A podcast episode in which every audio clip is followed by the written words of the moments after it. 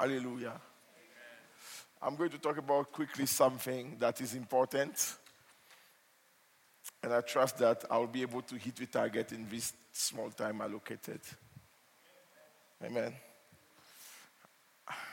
I'm going to talk about hindrances, hindrances in our journey. Hallelujah. The question is can a child of God be hindered? Amen. Can a child of God be hindered? If yes, what are the reasons that can cause that? And lastly, we're going to see what are the solutions offered by the scripture oh or by God. Amen. Hindrances in our Christian journey.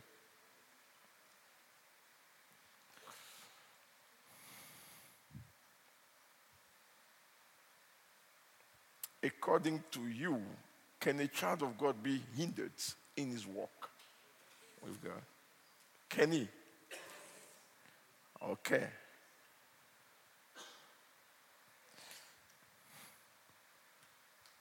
Let's take the scripture in the book of First Thessalonians, chapter number 2, verse 18. First Thessalonians, chapter number 2, verse 18.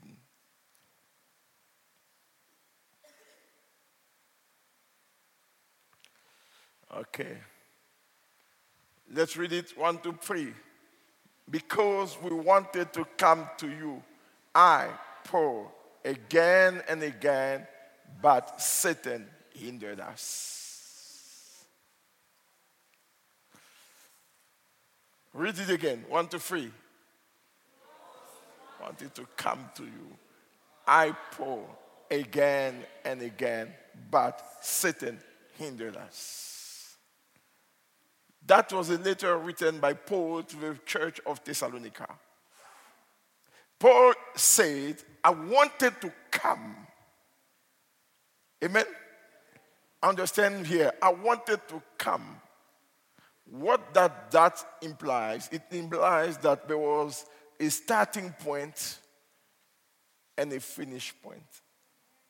It means that Paul had a dream to get somewhere, some in some place. But that dream could not be fulfilled because he was hindered.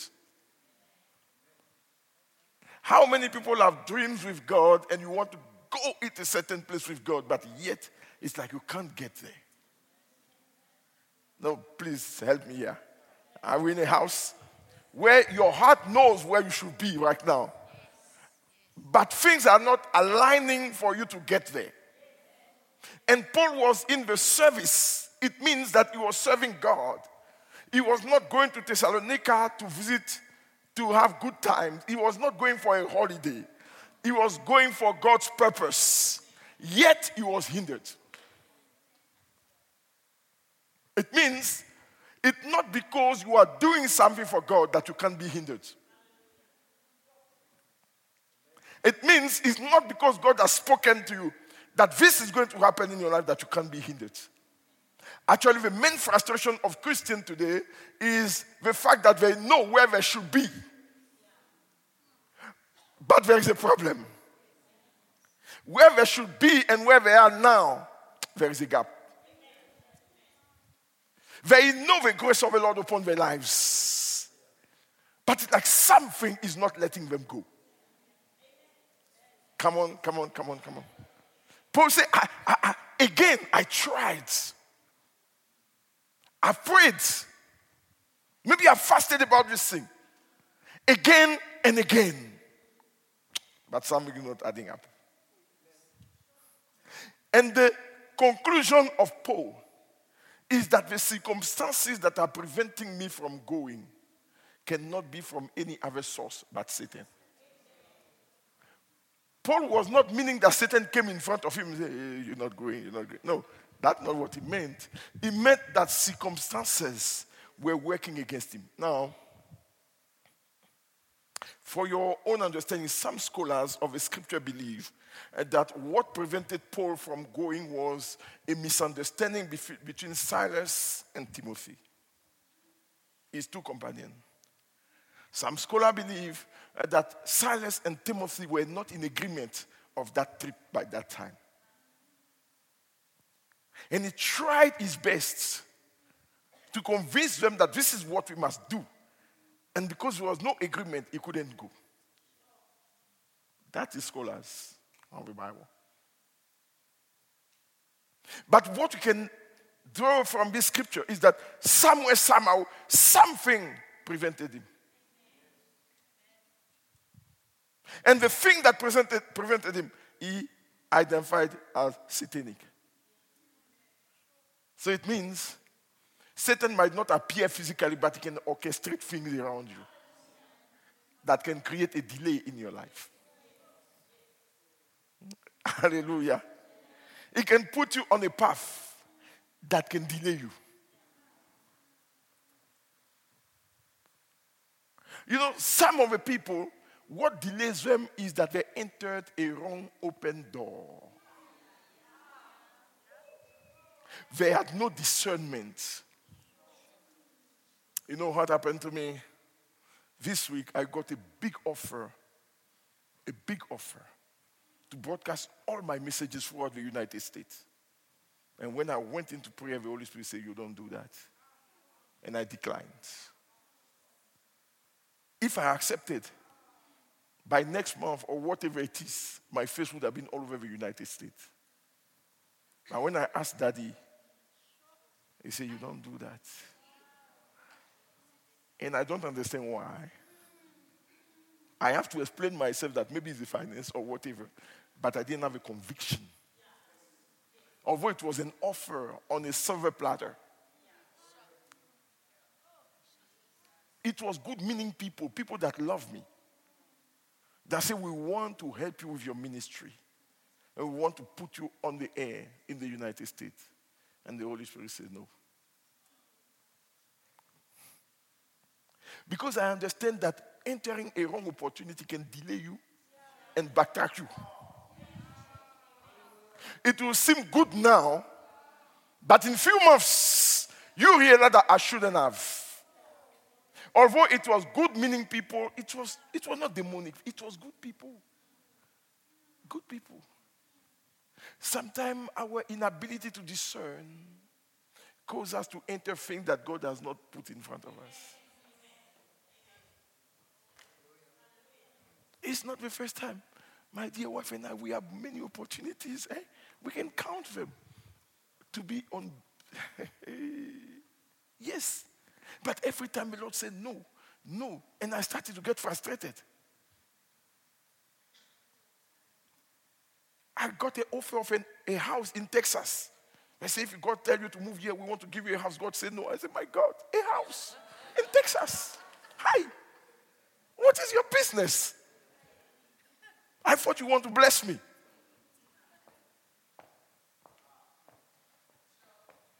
There are some hindrances in our life that are not caused by obvious things. They are caused by things that are subtle. Do you know that the enemy can use your own emotions to create hindrances in your own life? It will create a stirring around you, and the misunderstanding with you and people can cause a delay in your life. Because if you don't understand that God has brought you a destiny helper, and your mind is not caught up in the thing of the Spirit, you can delay the process yourself because of your misreading of situations. Hindrances. Some will say hindrances. Hindrances are not necessarily the fact of sin. Let me tell you something. Most of the believers don't want to sin. I say most. Most believers don't want to go out and sin. Amen? If you ask, if you do a survey, most believers will tell you, I don't want to sin. And yet they do. So before, between the desire and the action, there is something happening. There is a spiritual component in the life of each one. And if you don't know how to handle it, you do what you don't want to do. although your intentions are good. People are hindered. Why? Because their destiny will be a release for many people. You know what that, that uh, guy that studied the Bible told us one time? He said, when, Abel, uh, when Cain killed Abel in Genesis 4, and God says, The blood of your brother is crying to me. Now, the English rendering of that and the English interpretation is that the blood that was spilled, it means that his blood that was spilled is crying to God. But that's not how the Hebrew people understand it. They understand that generations that were supposed to come to this world through the blood of Abel are crying to God because the door was shut for them to come. So whatever happened to you don't affect you, it affects generations. Because, because generations are supposed to reap from your obedience and from your steps with God. Therefore, the hindrances is not just toward you, it's toward generation. Paul was not hindered so that he won't travel. He was hindered so that Thessalonica will not hear what he has to say. So your hindrances in life is not just connected to you, it's connected to generations. Your frustration, oh my God, help me, yeah. The frust- little frustration that the devil brings in your life that causes you not to pray anymore. Thank you, Jesus. He's approving what I'm saying. yes. things that cause you. Yeah, because Jesus, the father came post so the father said, My father is talking to me. so listen, listen, Christians don't understand the importance of destiny. Because you are on the course of your journey and somebody comes and annoys you. You know what you do? You stop and you face that person. And you start to have things in your heart toward that person. And the moment you do that, you are shutting a door. uh, because it's not about you, it's about the kingdom.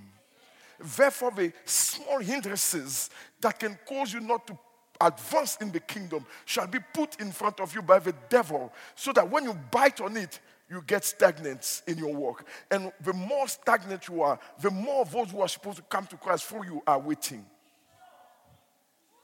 That's why the Bible says, let lay aside every weight that so easily ensnare us, and let us run the race with perseverance, looking unto Jesus, the author and finisher of our faith, who for the joy that was set before him endured the cross. What I'm trying to tell you tonight is that Jesus could have been offended.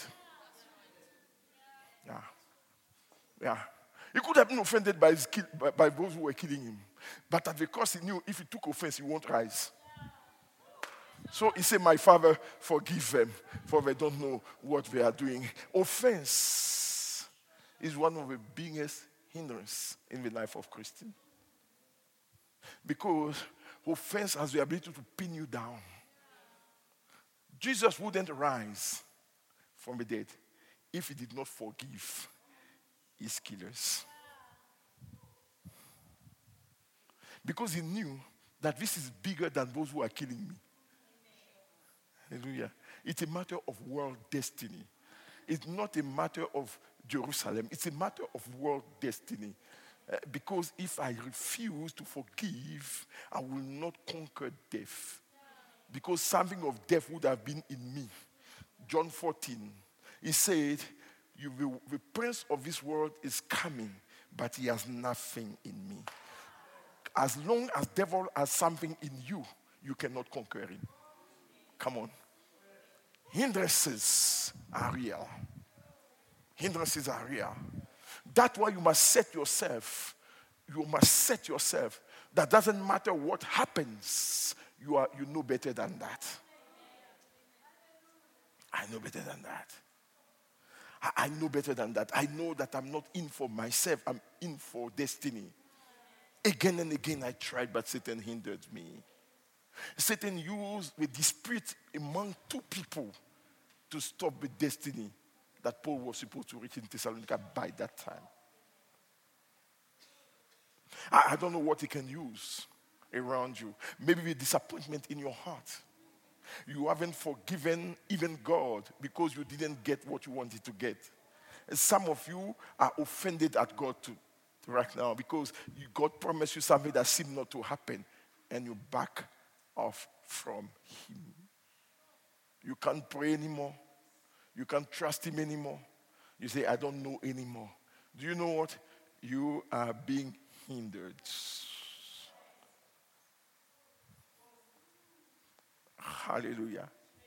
Hindrances are real. Hindrances are real. In Christian journey, hindrances are real. And, and Satan is a master.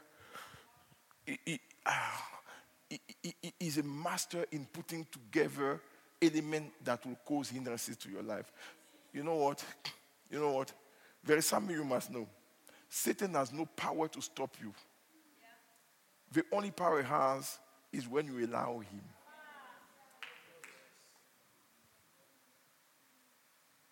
Amen. He will, he will, he, he couldn't put the fruit on the mouth of Eve, but he has to show the taste. He has to show that the fruit is good. He has to, he has to, he has to suggest things to Eve. And Eve now has to take it by her hands and eat it because Satan couldn't put it in her mouth. Hallelujah. Everything you fall in, Satan did not make you fall. You know what he did? He offered you an opportunity and you bought into the opportunity. Opportunities will be given to you to, to, to, to fall away from the grace. Are you going to take those opportunities or are you going to refuse? Refuse to take the opportunity of Satan. Mm. Mm. Even, even for those who are married, you know what I'm talking about. You can be offended at your spouse. Yeah. You are on the same bed, but you are not on the same bed. Your body is there, but your emotions are not there. So true. Hallelujah. And, and, and for those, even if you are not married, you understand that you go to work or wherever you have people in your life. People are people. Ah, I say people are people. If you don't understand that, you mess up. People are people. And, and, and, and there is no man on earth that cannot disappoint you. Doesn't matter his anointing. There's only one that can never disappoint. His name is Jesus Christ of Nazareth. People can disappoint you, but God cannot. Put your trust in the Lord and will establish you. Hindrances. These are the things that cause hindrances in our lives. Situations, people, Amen. Family matters. And the biggest of all, church.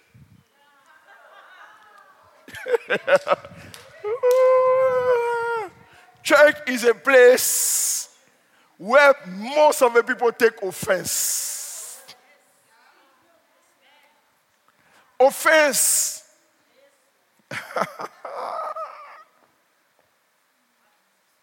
because church is a place where we have become oversensitive.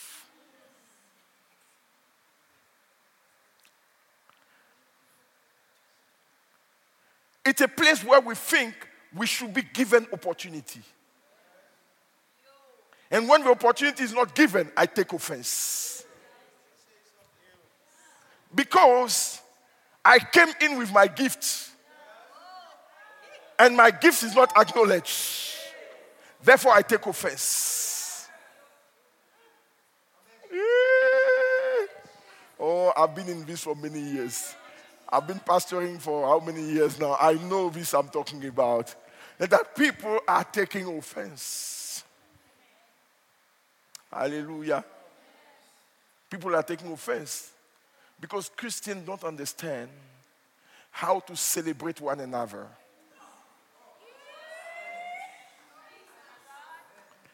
They have that thing that unless it me being used, I cannot celebrate. They misunderstand the component of a body.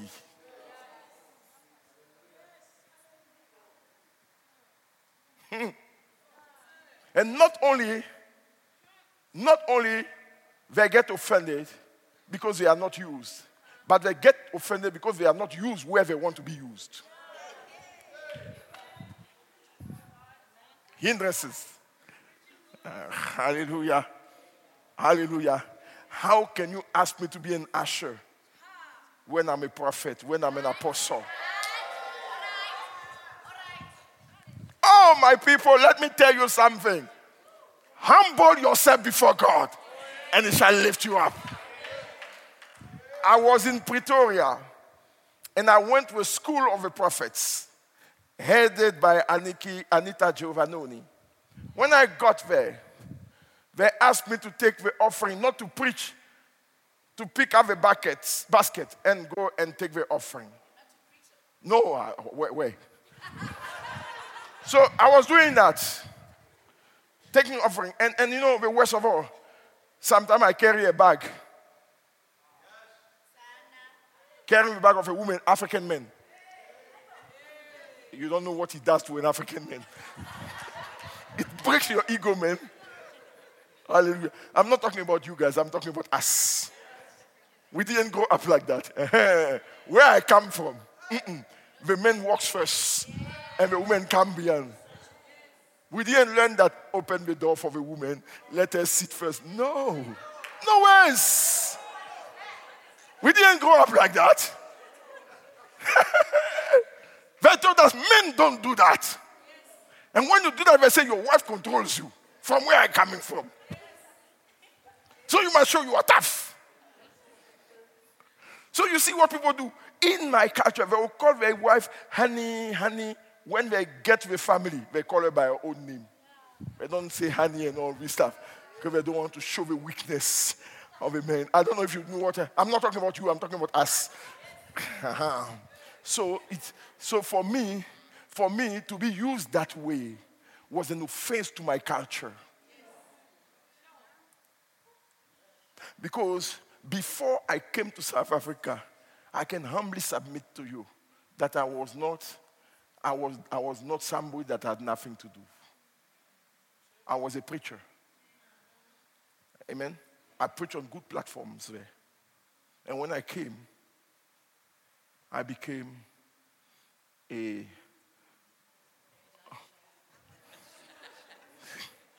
I moved from Elijah to Elisha. I have to pour water on the hands of a prophetess. And then somebody prophesied over me. He didn't know what he was saying. He said, God says, you. God is telling me that you shouldn't be discouraged because he will, he will use you. He was trying to encourage me as you have nothing. but we see your heart. Hey! Mm, nah.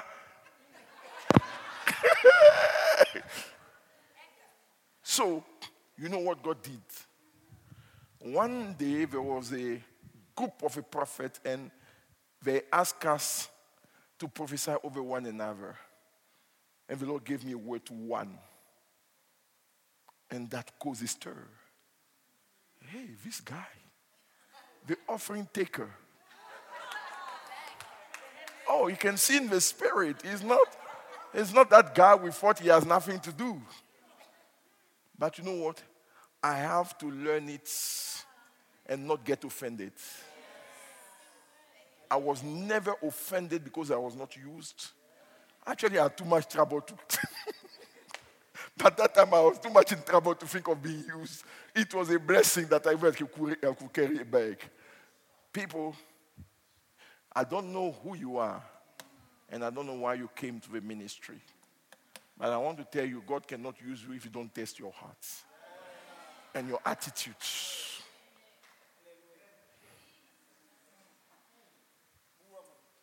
Mm-hmm. Ambua, ambua, ambua. I've seen it. People come to us, and the first thing they introduce themselves, I'm bishop or I'm pastor so and so. And I say, Thank you, Bishop. I know your heart. You don't come to me like that.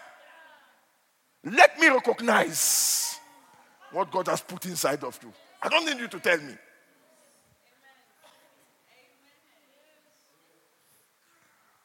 Offense.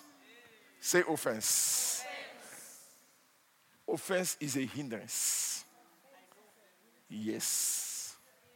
Yes. And you know, people will be positioned in your way to do things that you are not accepting, even to accuse you of things that you didn't do. It all a test. How are you going to react when they accuse you like that? He said they will accuse you wrongly. They will spread rumors about you. They will say things that you have not done. How do you react to that? It's a test. You shouldn't get offended. He said, rejoice because this is the way they treated the people before you. Hindrances. Hindrances. These are the things that cause people not seeing breakthrough in the church. Hallelujah. A place like divine. Eh? Do you know people can get offended because they are not falling?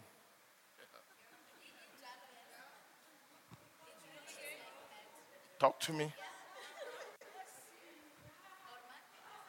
What is wrong with me?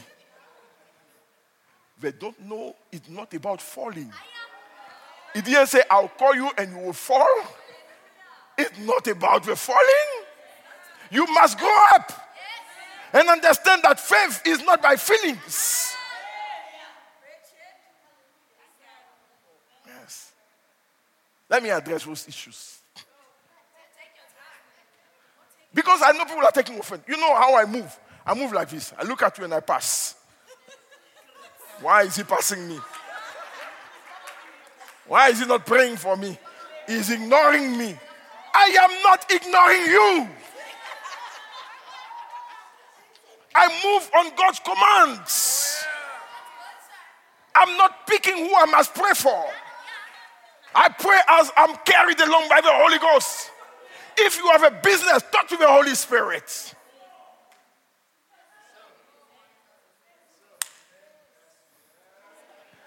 This church needs to move forward. I must break the offense so that we may go to another realm of grace. Offense must go from your heart. Today is today. You know, Sean told me a story. Come, son, come. Big guys. My people are big. Sean, explain to them how you felt ignored. He said to me that I will pass and I say, I didn't see you. Tell that story to these people. And tell them what happened to you. Quickly. Right, so the, it was, I can't remember, a few years ago. Uh, it was one, uh, it was during those times when we had Wednesday, Sunday service, Wednesday, Sunday service. And after one service, uh, when we were talking here in front, uh, Prophet saw me and he and he sort of was surprised to see me. He said, Oh, were you here at the service? So I said, Yeah, of course, I'm here at the service. So he said, I didn't see you. So I thought, All right, well, that's not my problem. Um, and then he said, But you must pray that I see you. So I thought that was kind of strange, but I thought, okay, now I'll, I'll pray that he sees me. And uh, next service, I didn't really know what to pray. So I just said, Lord, you know, please let prophet now see me. I don't know how this works. And uh, service came, went afterwards. He saw me. He said, Oh, were you here? I, I said, Yes, no, I was, I was here. He said, oh, I didn't see you. So I said, All right, now that's fine. Um, next service came, prayed again. Um, didn't see me. And uh, so I started moving around strategically where I was sitting now. I, I know I was one time, I was I was sitting here in the aisle, sort of in front, and I thought, you know, the only thing left now is either wearing a reflective jacket or, or coming to sit in his seat because he's not seeing me. But it was getting annoying and sort of frustrating because this was now, I think, seven services, eight services, maybe more, that he wasn't seeing me. And he said, Listen, you must pray that I see you. And then the one day I was sitting there, more or less where Rom is sitting now. And uh, I was frustrated in my heart, sort of in a sense, but I said, Lord, you know, today I don't care. I don't care if prophet sees me. But today you must see me.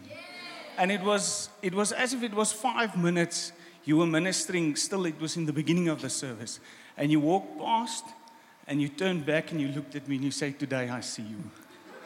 And uh, I just knew that the Lord said to me, Listen, I mustn't take it lightly when, when there's ministering in the, in the church because it's Him that is ministering to us. And you know his attitude. He said, Lord, I don't care if he sees me. I want you to see me. So, people take offense because I didn't lay hands on them as if it was in my hands, as if it's not from the Lord.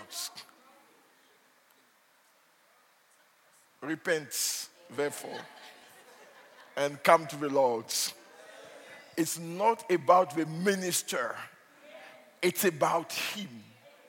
The lady said to Jesus, I will be healed. Jesus said, You have faith. It took the lady to be persistent and just stopped for her. People, don't take offense. Don't let things annoy you so easily. It's an hindrance. Now I'm finished this part. Now, what are the solutions that the Lord gives? Amen. What are the solutions the Lord offers? Because hindrances are a system organized by hell to stop you, hindrances are spiritual.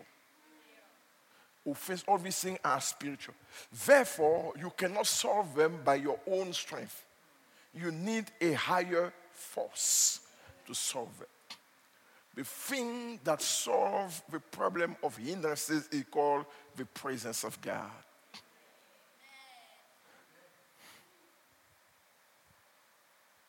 Hindrances can be spiritual or physical, but they all take their source from the spirit. Remember when Paul and Silas were in prison, it was a hindrance for them to preach the gospel. The Bible says at midnight hour, at 16, they start to sing praise unto God. So in the situation, they elevated themselves above the situation. And then they start to magnify God, regardless their pain. So when somebody tries to annoy you and you have you put your eyes on Jesus, it will not annoy you because your eyes are not on him but on Jesus. When they start to sing song of the Bible says that the prison shook. And you know what? The Bible says the prison shook. The Bible never said the, student, the prison was broken down, but the chains fell. Do you know that chains are a picture of hindrance? The chain fell. Why? Because they decided to magnify the Lord even in the current situation. The hindrance was broken. Hallelujah. They were freed. Say the presence. If you focus on God and not on your circumstances, hindrances have no power to stop you. Second example will come from the book of Acts, chapter number two, 12. Acts 12. Bible says Peter was in prison. And uh, the church was praying for him. And suddenly, an angel came in the prison. Listen, I don't want to put all the scripture, very difficult for us. We can't advance. Then the angel came in the prison. And they say the door opened by their own accord. The hindrance fell because the presence of God came into it. But now, they say when they came to the iron gates that gives to the city. Oh, this is prophetic. Do you know that the city means destiny? So there were small, small gates, but there was a bigger gate that was closing the door to the city. All the other gates fell, but that gate was still waiting. And when the when the angel came to that gate, then it opened up. So when the other gate were being opened, this gate would not wouldn't open. Because it's a bigger, it's a gate for destiny. So Satan is willing to let you go on small stuff. Let's go to Egypt. Let's go to Egypt. He said to the people of Israel, said to Moses, You can go and worship, but leave your women and your children behind. What does that stand for? Woman is a picture of fruitfulness. Children are future. So he said, You can serve God, but be unfruitful. You can serve God, but don't have a picture for future. You can worship God, but worship Him in a dead way. Satan can let you worship as long as you are not fruitful. He, he will not prevent you to come to church as long as it makes you feel good and you don't repent. He will make you, he will make you sit in the assembly of the people of God as long as he's not challenging. Leave your woman. Leave, ah, yeah, yeah, yeah, yeah. Leave your children. And Moses has the intelligence to say we will not leave them behind. Everybody from the little to the woman to the animal, we are all going to worship because I cannot be freed by section. I want to be whole. We are all going in the wilderness. So let's come back to the. The gate given to the city opened.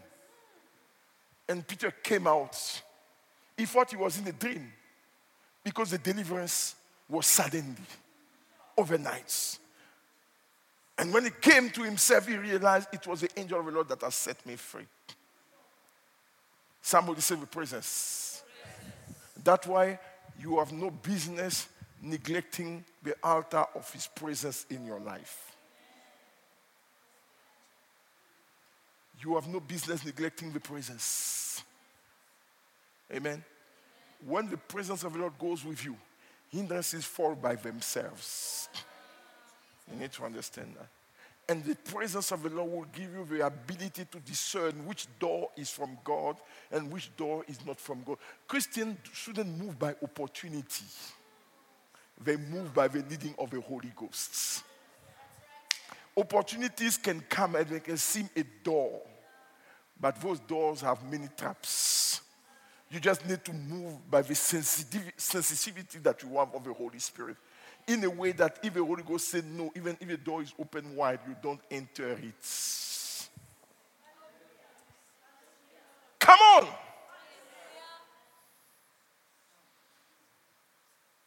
It's not because you fall in love with somebody that you must marry the person.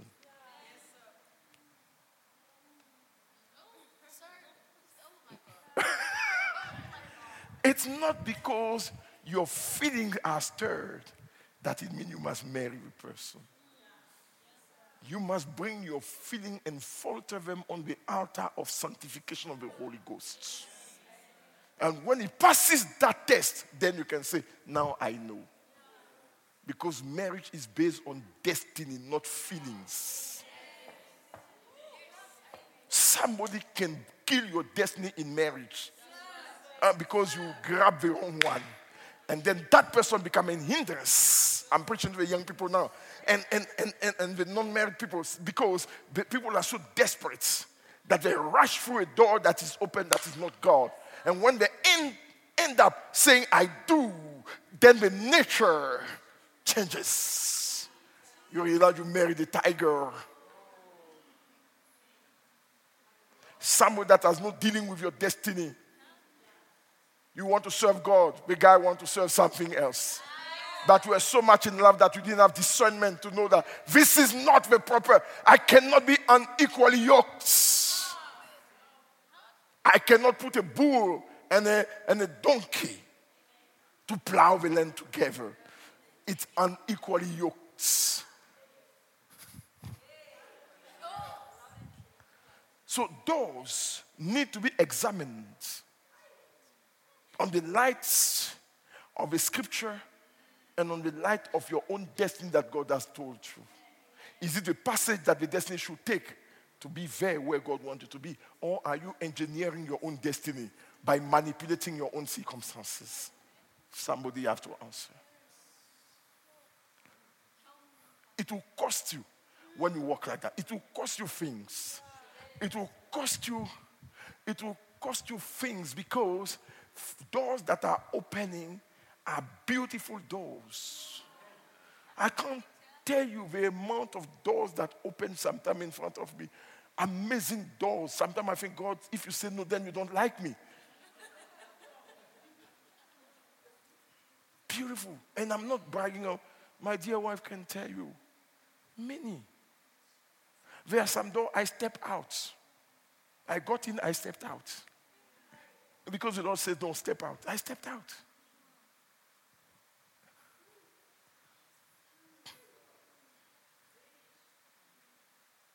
Hallelujah. She's, she's anointed, but we're waiting on God's timing. You understand? I have friends. I have friends that can help her like that. She told me, You don't do that. Hallelujah. I have tried sometimes to open door for her. And you say, You don't do that. Let me tell you something. The presence of God is the best thing that can ever happen to you. Your passion for aligning yourself to His will is the best gift that you could ever. have. That passion, that desire of not failing what God has brought you here on earth for is your secret for success. When you become so, so line up with the fact that doesn't matter the door, I don't want to enter, and I hear God says, You messed up. I don't want to meet him and say, I don't know you. Therefore, I must do what I can to be aligned to Him. We started with His feelings, we went through the doors, and now I'm telling you, your appetites for His presence or your addiction for His presence is your ticket for success.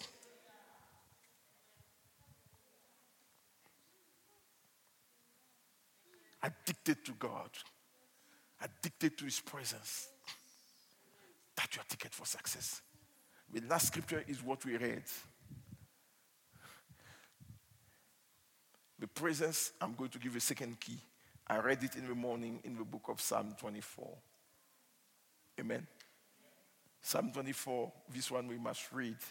I think it's from verse 8, if I still got a remembrance. Hallelujah. Psalm 24 from verse 8. Okay, let's go to verse 7 because I think it starts a bit there. It said, Lift up your heads, O gates, and be lifted up, O ancient doors, that the King of glory may come in. Who is the King of glory? The Lord strong and mighty, the Lord mighty in battle. Let's go.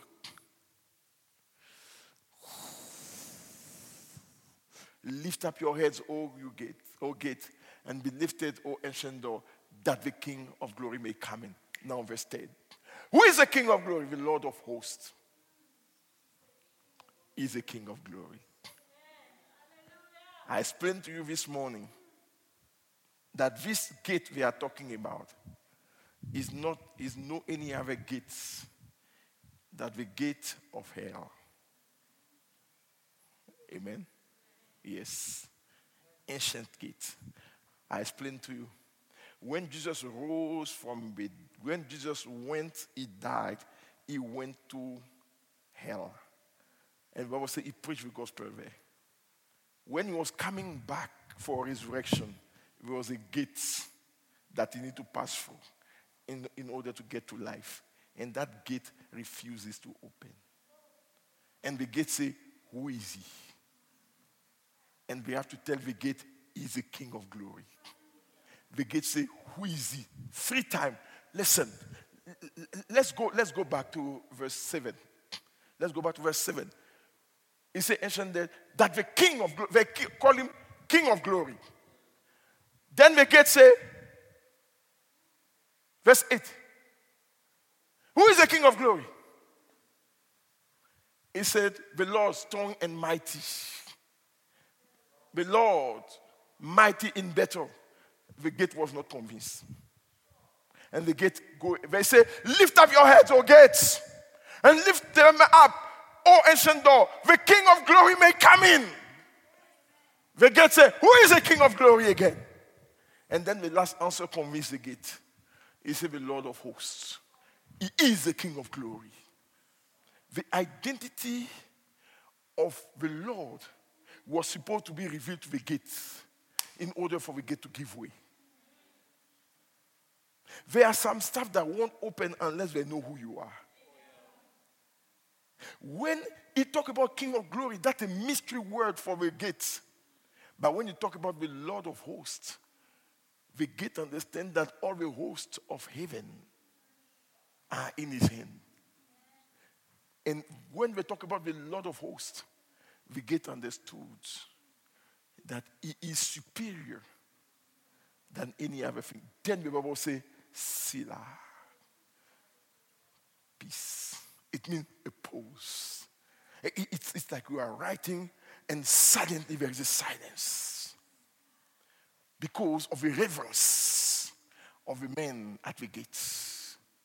And the gate need to open so the King of glory may exit and come again to the land of the living. Because hell want to keep him. But hell could not keep him there.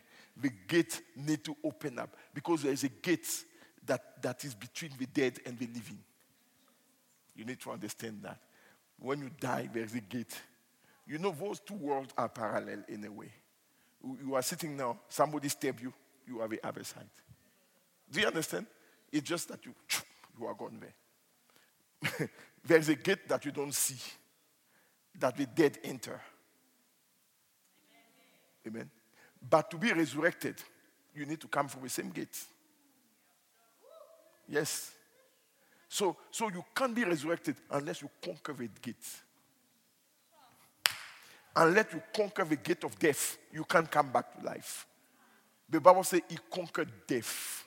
That's your scripture. He conquered the gate of Hades. And he came out of that gate with power in his hand.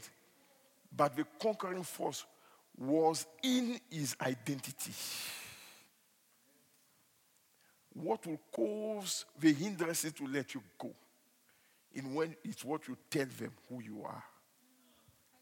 You are a child of God, anointed by God for a purpose such as this. And no hindrance is able to hold you down because you are a destiny carrier when you start to state those things in line with your heart, power is vested in those words. And suddenly the gate will open and let you through so that you can fulfill the mission of God. You need to be confident in who you are. The, the, the one that is speaking there is not in doubt that it's the Lord of hosts coming. But Christians are afraid. Afraid. I was listening to a testimony of a guy I was, I was blown away. He's an elderly man of God. He was here in Johannesburg. and uh, he said that he was sitting there and they brought a woman. The woman, among the passengers, was a woman on a wheelchair. And the Spirit said, Pray for her. I'm talking about you are dead to yourself. And because you won't do this type of thing if your ego is still there. Pray for her. You see, I say, God, this is South Africa. I'm a Nigerian. And this is a white lady I want. He said, three times. God says, two. He stood up. Don't do that, eh? Unless the Spirit comes. He said, he pulled that lady like boom from the wheelchair. And what happened? Happened. She fell. He said, when the lady fell, I heard a whistle blowing. The next moment, I was pinned down by the security people at the airport here in Johannesburg. They put him flat. Israel took him. they locked him in an office. And they say, We're going to deal with you today. Why did you assault that lady? He said, The Lord said, I must pray. They said, You didn't pray. We saw you. These are the cameras. you pull that lady down, you have, he said, they, he's a man of God. They put him on the ground. They said, sit down. You see, I sat like this. I said, my Lord, I hate you. That was. I said, Lord, I said, Lord, I don't like you anymore. And if I can get out of here, I will never pray for anyone again. He said, I was complaining in my heart. I said, Lord, I'm humiliated. He's a well known preacher in Nigeria. I'm humiliated. And he said, they were dealing with him. He said, these people were harsh. I was on the floor. They were chairs, but I was sitting on the corner. And they were writing, they were preparing his case. And then they said, bring the lady so that she can put the charge against this man. They look for the lady, they didn't see her. After a few minutes, here walks in a white lady. And she said, Where is the man that prayed for me? They said, Who are you? He said, I'm the lady on the screen there that he pulled. When I hit the ground, my legs became strong. She was healed. And he said, The officer that was sitting on the table said, Sir, please stand up. They put him on a chair. And they said, What do you need? He said, The first thing I said, I need a coffee. And he said the officer that, that pinned him down, he's the one to make the coffee. He said, then I was like, oh my God, I feel myself now. At the end, he was escorted to go to board the plane. Why? Because he realized that his own self is nothing anymore. He's sold out to God in a way that could obey a prompting without thinking because it was nothing anymore. It was God or nothing. Yes, he got offended, but he said, The Lord shamed me, and I have to repent.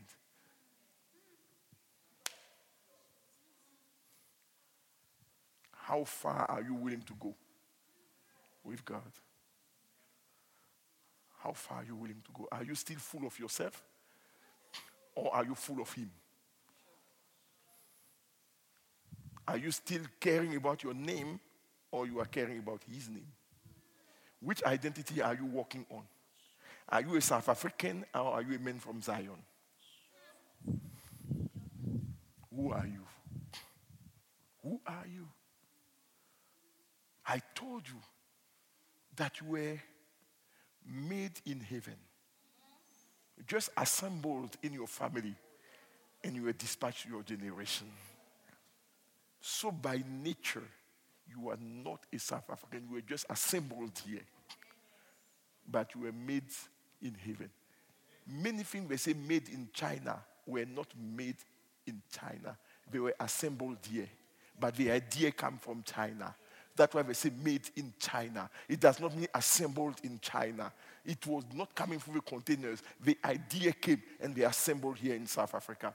The fact that you say you are not South African does not mean that you are not assembled here. But the idea of your being come from God. So you are made in heaven, assembled in South Africa.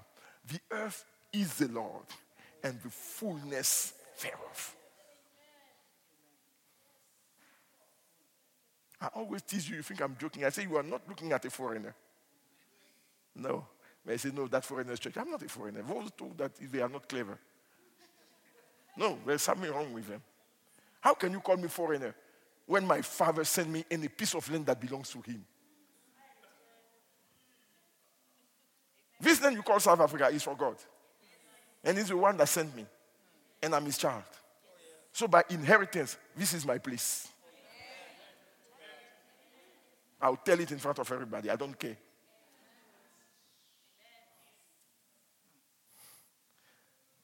So you you you you are owner.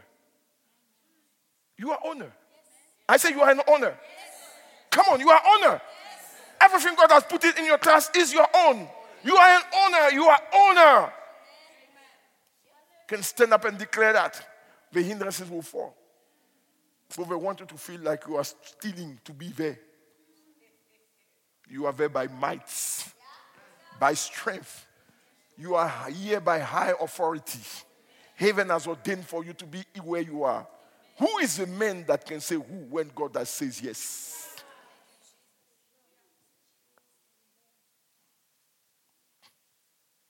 When I worked, I was never fired in my life. I always resigned.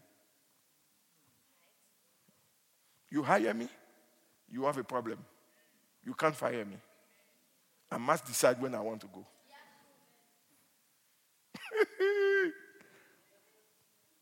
Do you know the Lord grace me? And I'm not saying putting your CVs are wrong. But me, I never put a CV in my life. I was always called. When I finished and I got my degree, I was always called.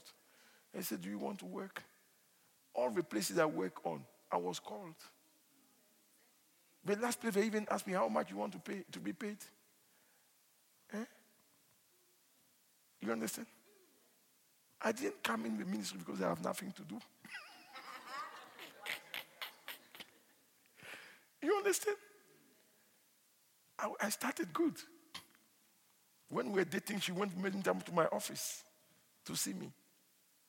When I get where the, the secretary said there was a lady coming here, I know there's only one lady that can come like that. I said, Oh, she was here. And then I called her. I said, Were you here? Yes, come back. I'm here. Hallelujah. And when I decided to resign in that job, because I felt the call of God, it was hot. I didn't have any money anymore. And another company called me. And they said, We're going to give you a car. We're going to give you this and that. And she came and said, My dear, we're engaged. I got an opportunity. She said, What for? To work. I said, You told me you are a minister. I said, Yes. She said, What do you want to do with a job now? I said, It's for us. she told me, You are not working. You need to do what God told you to do. Yes. What a woman. I'm not telling stories. She knows it's true. When I told her I want to go back to work, you said, Listen, the Lord told you something. See to it that you do it before you talk to me about work. I'm not marrying you for work.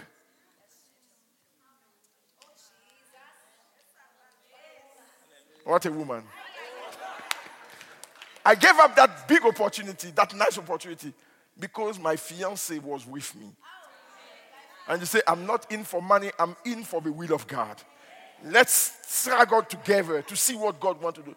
That who you marry. You don't marry somebody that says, if you don't have money, I can't marry you. Huh? Money. Look for money.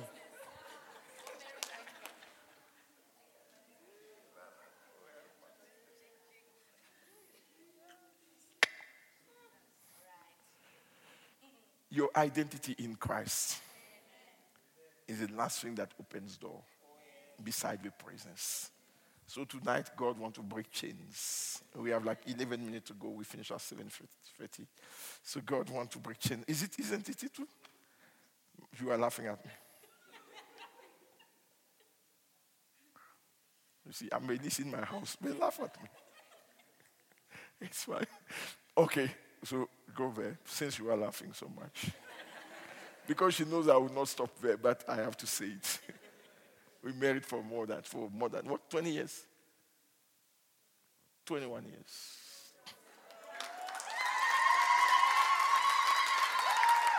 Hallelujah. Hallelujah. The Lord is good. So I want you to get ready. You're going to call that shackle and that thing that hinder you to go so that you may step in your destiny. There are things I'm still battling with. I'm not saying that to say I've arrived. There are things I'm still battling with. There are things I know if I can deal with that, something bigger is going to happen. And I need to deal with those things. Amen. Most of the time, they are emotional things that you need to deal with. Hallelujah. There are things I need to deal with because it triggers me. And I know when I'm triggered, it's not right. Because if something is not healed, you can be triggered with it. Hallelujah. So it's a journey. There's no I have arrived. As here, if anyone feels he has arrived, is a liar. No, I can tell you. Any man of God that tells you he has no flaw in his life is a liar. Hallelujah. Somehow, somehow, we are all struggling with little things, little foxes that sometimes want to ruin the vineyard and we need to step on their head all the time. Say, no, no, you don't do that. You know, somebody drove in front of me and you, I went out of my character. and I have to repent, and Lord, I'm sorry. Because I was with my family. You want to kill my family? That one is dangerous. And you know what? I realized there is something I must work on there. Hallelujah. So it's for all of us. It's for all of us. The apostle dealt with things. Don't think that because they wrote there, they were perfect everywhere, they didn't do did anything. Can I tell you that Peter had a problem of anger? Hmm? Do you know how we know that his writings are short sentences? He came here and said, Be holy, for I am holy. No explanation. That Peter. John will come and explain to you, my dear children. In the beginning was the light, and the light was with God, and the light was God, and everything. Peter comes in here and says, Be holy, for I am holy. Hallelujah. So it's not a shame to deal with stuff because we want to go further with God. So we are willing to deal with stuff. Can we all stand up and pray before we go home? And I want you to be open before God. Say, Father, every area in my life that there are still little foxes, deal with that. Just pray, just pray. Just pray, just pray, just pray. Just pray. Hata kata kata. Shakamuya kukadada. Legumaya hanshete kesia te kadada.